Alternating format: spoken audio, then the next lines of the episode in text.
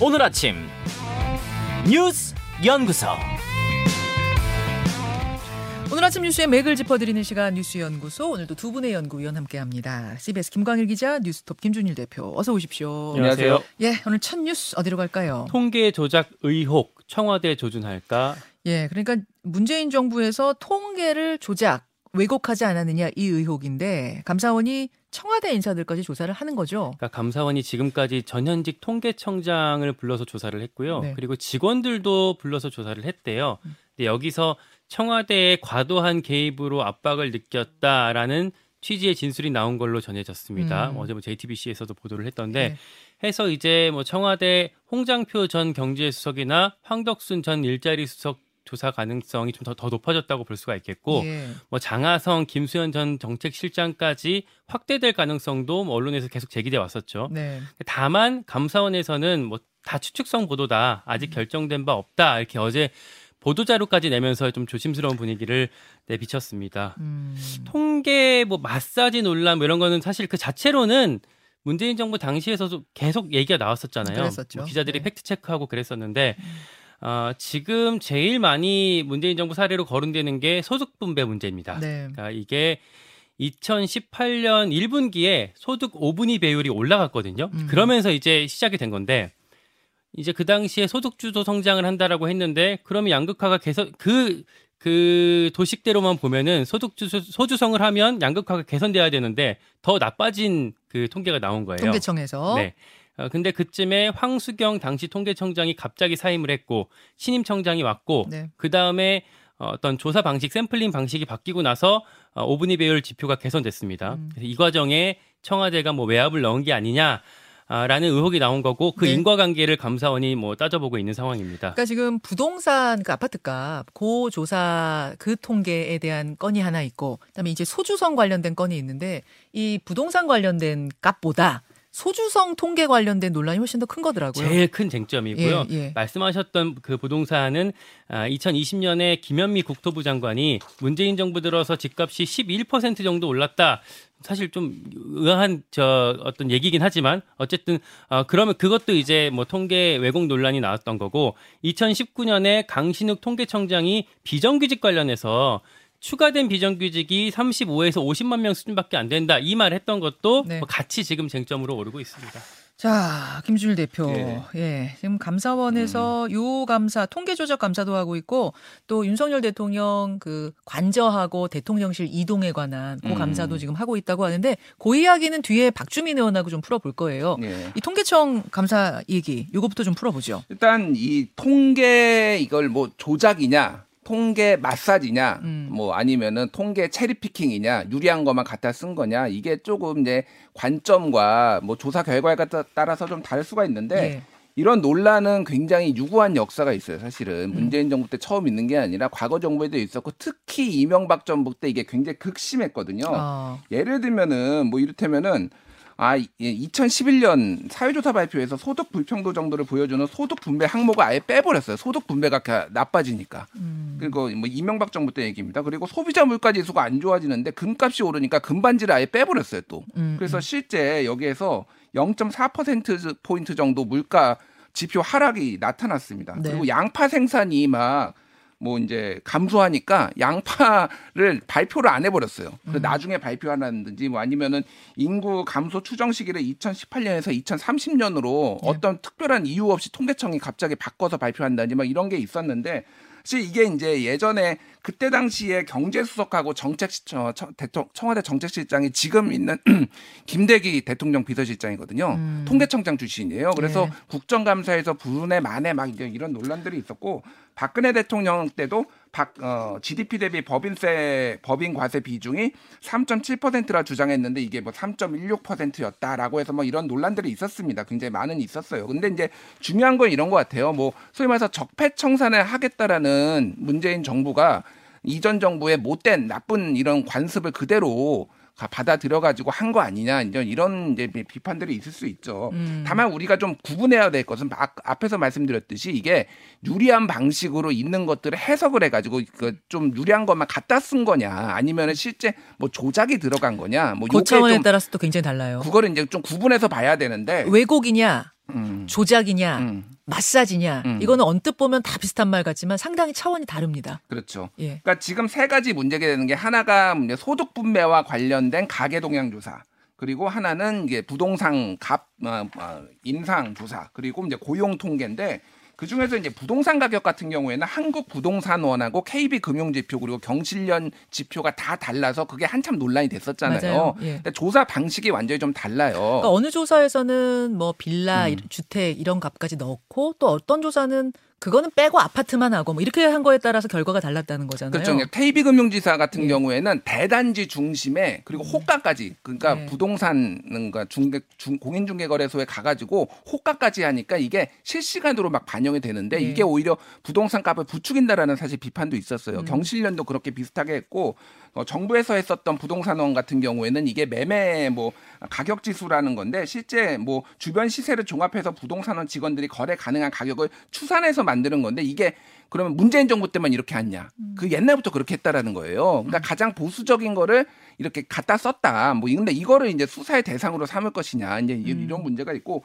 고용 같은 경우에도 비정규직이 2019년 8월에 86만 7천 명이 늘어서 이거에 대해서 통계청장이 해명을 한 거거든요. 예. 이거는 조작이 아니라 해명을 했는데 그런 해명까지 문제가 되느냐. 근데 한 달에 1년 사이에 86만 명이 느는 거는 분명히 문제가 있어요. 그러니까 이거는 통계 자체가 좀 잘못됐다라는 지적이 있었어요. 그러니까 이런 것들도 이제 조사의 대상이 될 수 있느냐라는 거고 가장 중요한 건 이제 소득 분배, 가계 동향 조사에 좀 이제 마사지가 있었느냐, 요거를 좀 봐야 될 것 같습니다. 예. 그래요. 지금 좀 부동산 값 통계 무슨 통계 무슨 통계 말씀해 주셨는데 저도 쭉 보니까 제일 핵심은 그 초주 소주성 관련된 음. 통계. 이거는 통계청장이 바뀌는 문제였거든요. 음. 그리고 전임 청장이 울면서 나갔거든요. 정치와 통계는 따로 가야 한다는 말을 남기면서 울면서 나갔을 정도로 사실은 그게 제일 핵심 쟁점일 것 같아요. 그쵸 김관일 기자? 그렇습니다. 예. 정치권 소식 하나 좀 더 짚어드리면요. 예. 국민의힘이 국정조사에 다시 참여하기로 했습니다. 오늘부터. 예. 유가족 간담회를 어제 해서 그걸 명분 삼아 들어왔는데 그 들어왔고 그리고 비난 여론이 부담스러워서 들어왔다 뭐 이런 기사들이 오늘 아침 조간에 많이 보이더라고요. 예. 뭐그 자체도 틀린 얘기는 아닌데 예. 전체적인 판은 여기서 하나 더 짚어봐야 될 게 있습니다. 그러니까 애초에 사퇴한다 어쩐다 할 때부터 사실 보이콧은 협상용 카드 정도였거든요. 그러니까 지금 시점에서 근데 보면 다- 다시 보면 해임 건의안이 이미 통과가 됐고 그리고 예산안 협상도 이제 여기 예산안 협상 하는 데 있어서도 어, 국정조사가 별로 변수가 되고 있지는 않고 있어요. 음. 그러다 보니까 이제 뭐 국민의힘 입장에서는 시간도 충분히 끌었겠다. 그래서 이제 뭐 들어가면 되겠다라고 해서 타이밍 보고 있었는데 그 타이밍에 간담회가 나오면서 그걸 명분 찾은 것 같습니다. 그러면은 음. 어제 이제 저 국민의힘 지도부와 유가족들 만남 음. 면담 그 전에 이미 국정조사 참여는 결정이 됐던 거예요. 맞아요. 예, 그래서 타이밍 아. 보고 있었고, 이건 이제 제가 내, 제 내피셜이 아니라 취재 이제 국민의힘과 또 국정조사 특위까지 이제 취- 취재해서 말씀을 드리는 거고 예. 그런 상황이 있고 민주당 같은 경우에서는 사실 어뭐 결정적인 국정조사에서 성과를 내려면 뭔가 좀 팩트를 찾아서 어 사고 원인을 규명할 만한 것들을 찾아와야 되는데 아직까지 그런 것들이 잘 나오지 않고 있어서 이 국정조사가 정 쟁으로밖에 어 흐르지 않겠냐라는 우려가 내부에서 교차하고 있습니다. 민주당 내부에서. 예.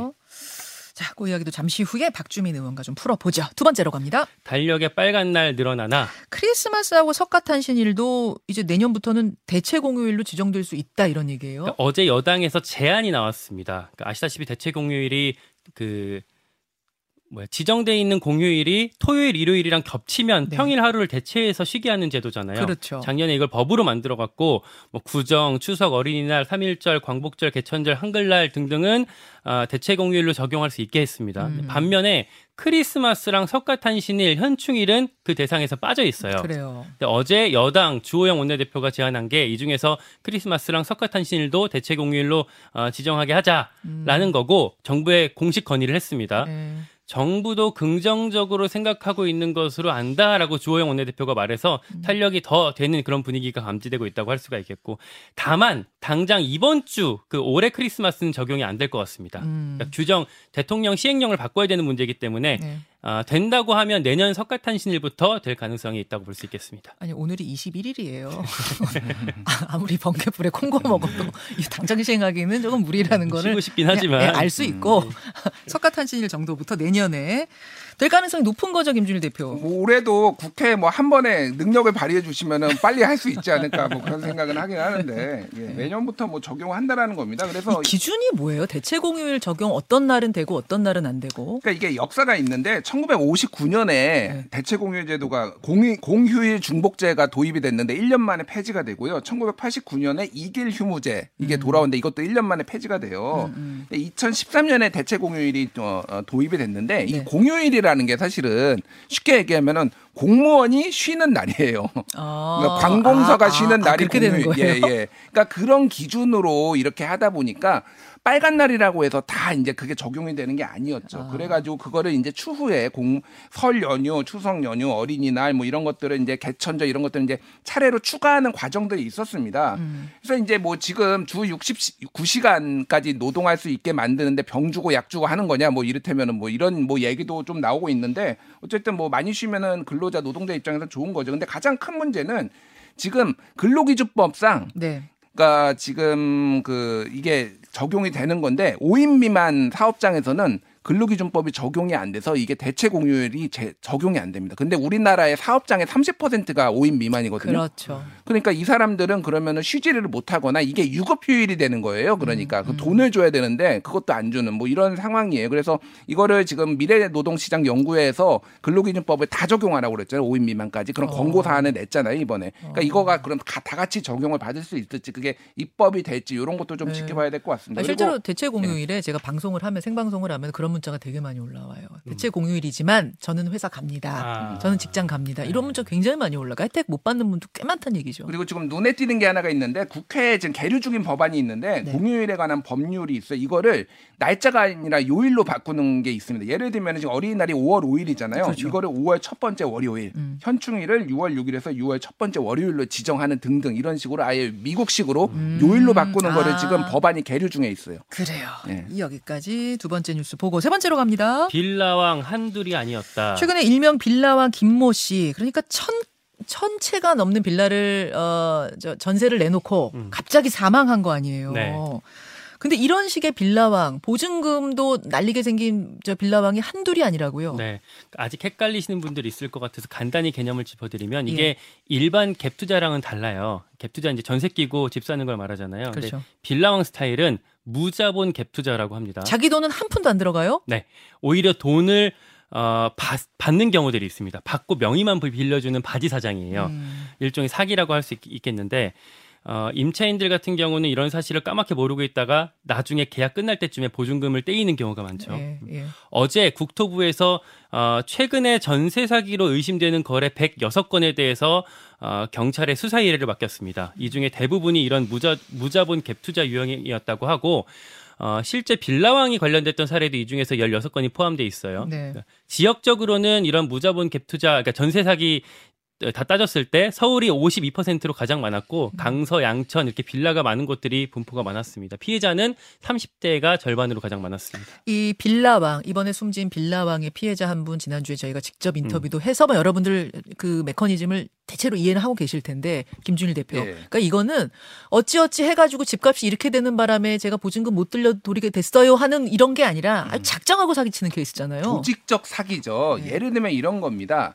어, 브로커가 있어요. 브로커가. 그래가지고 이를테면은 이거 높은 가격에 들어와도 우리가 이자 내줄게. 이자는 다 내줄 테니까 일단 지금 집 안 사면 큰일 납니다. 전세 안 들어오면 큰일 납니다. 이런 식으로 해가지고 이 사람은 했는데 갑자기 잠적해 버린다든지 이자를 안 준다든지 뭐 이런 식으로 해가지고 이거를 다 떠넘긴 이런 이게 그러니까 브로커 아니면은 뭐 이제 공인중개사 업체 뭐 이런 데까지 다 껴가지고 좀 네. 한 사례들이 지금 계속 있다라는 그러니까 거예요. 집의 실제 주인은 따로 있고 어떤 신용 불량자라든지 뭐 이런 사람들 혹은 노숙자 이런 사람들의 명의만 가지고 명의를 넘겨요. 음.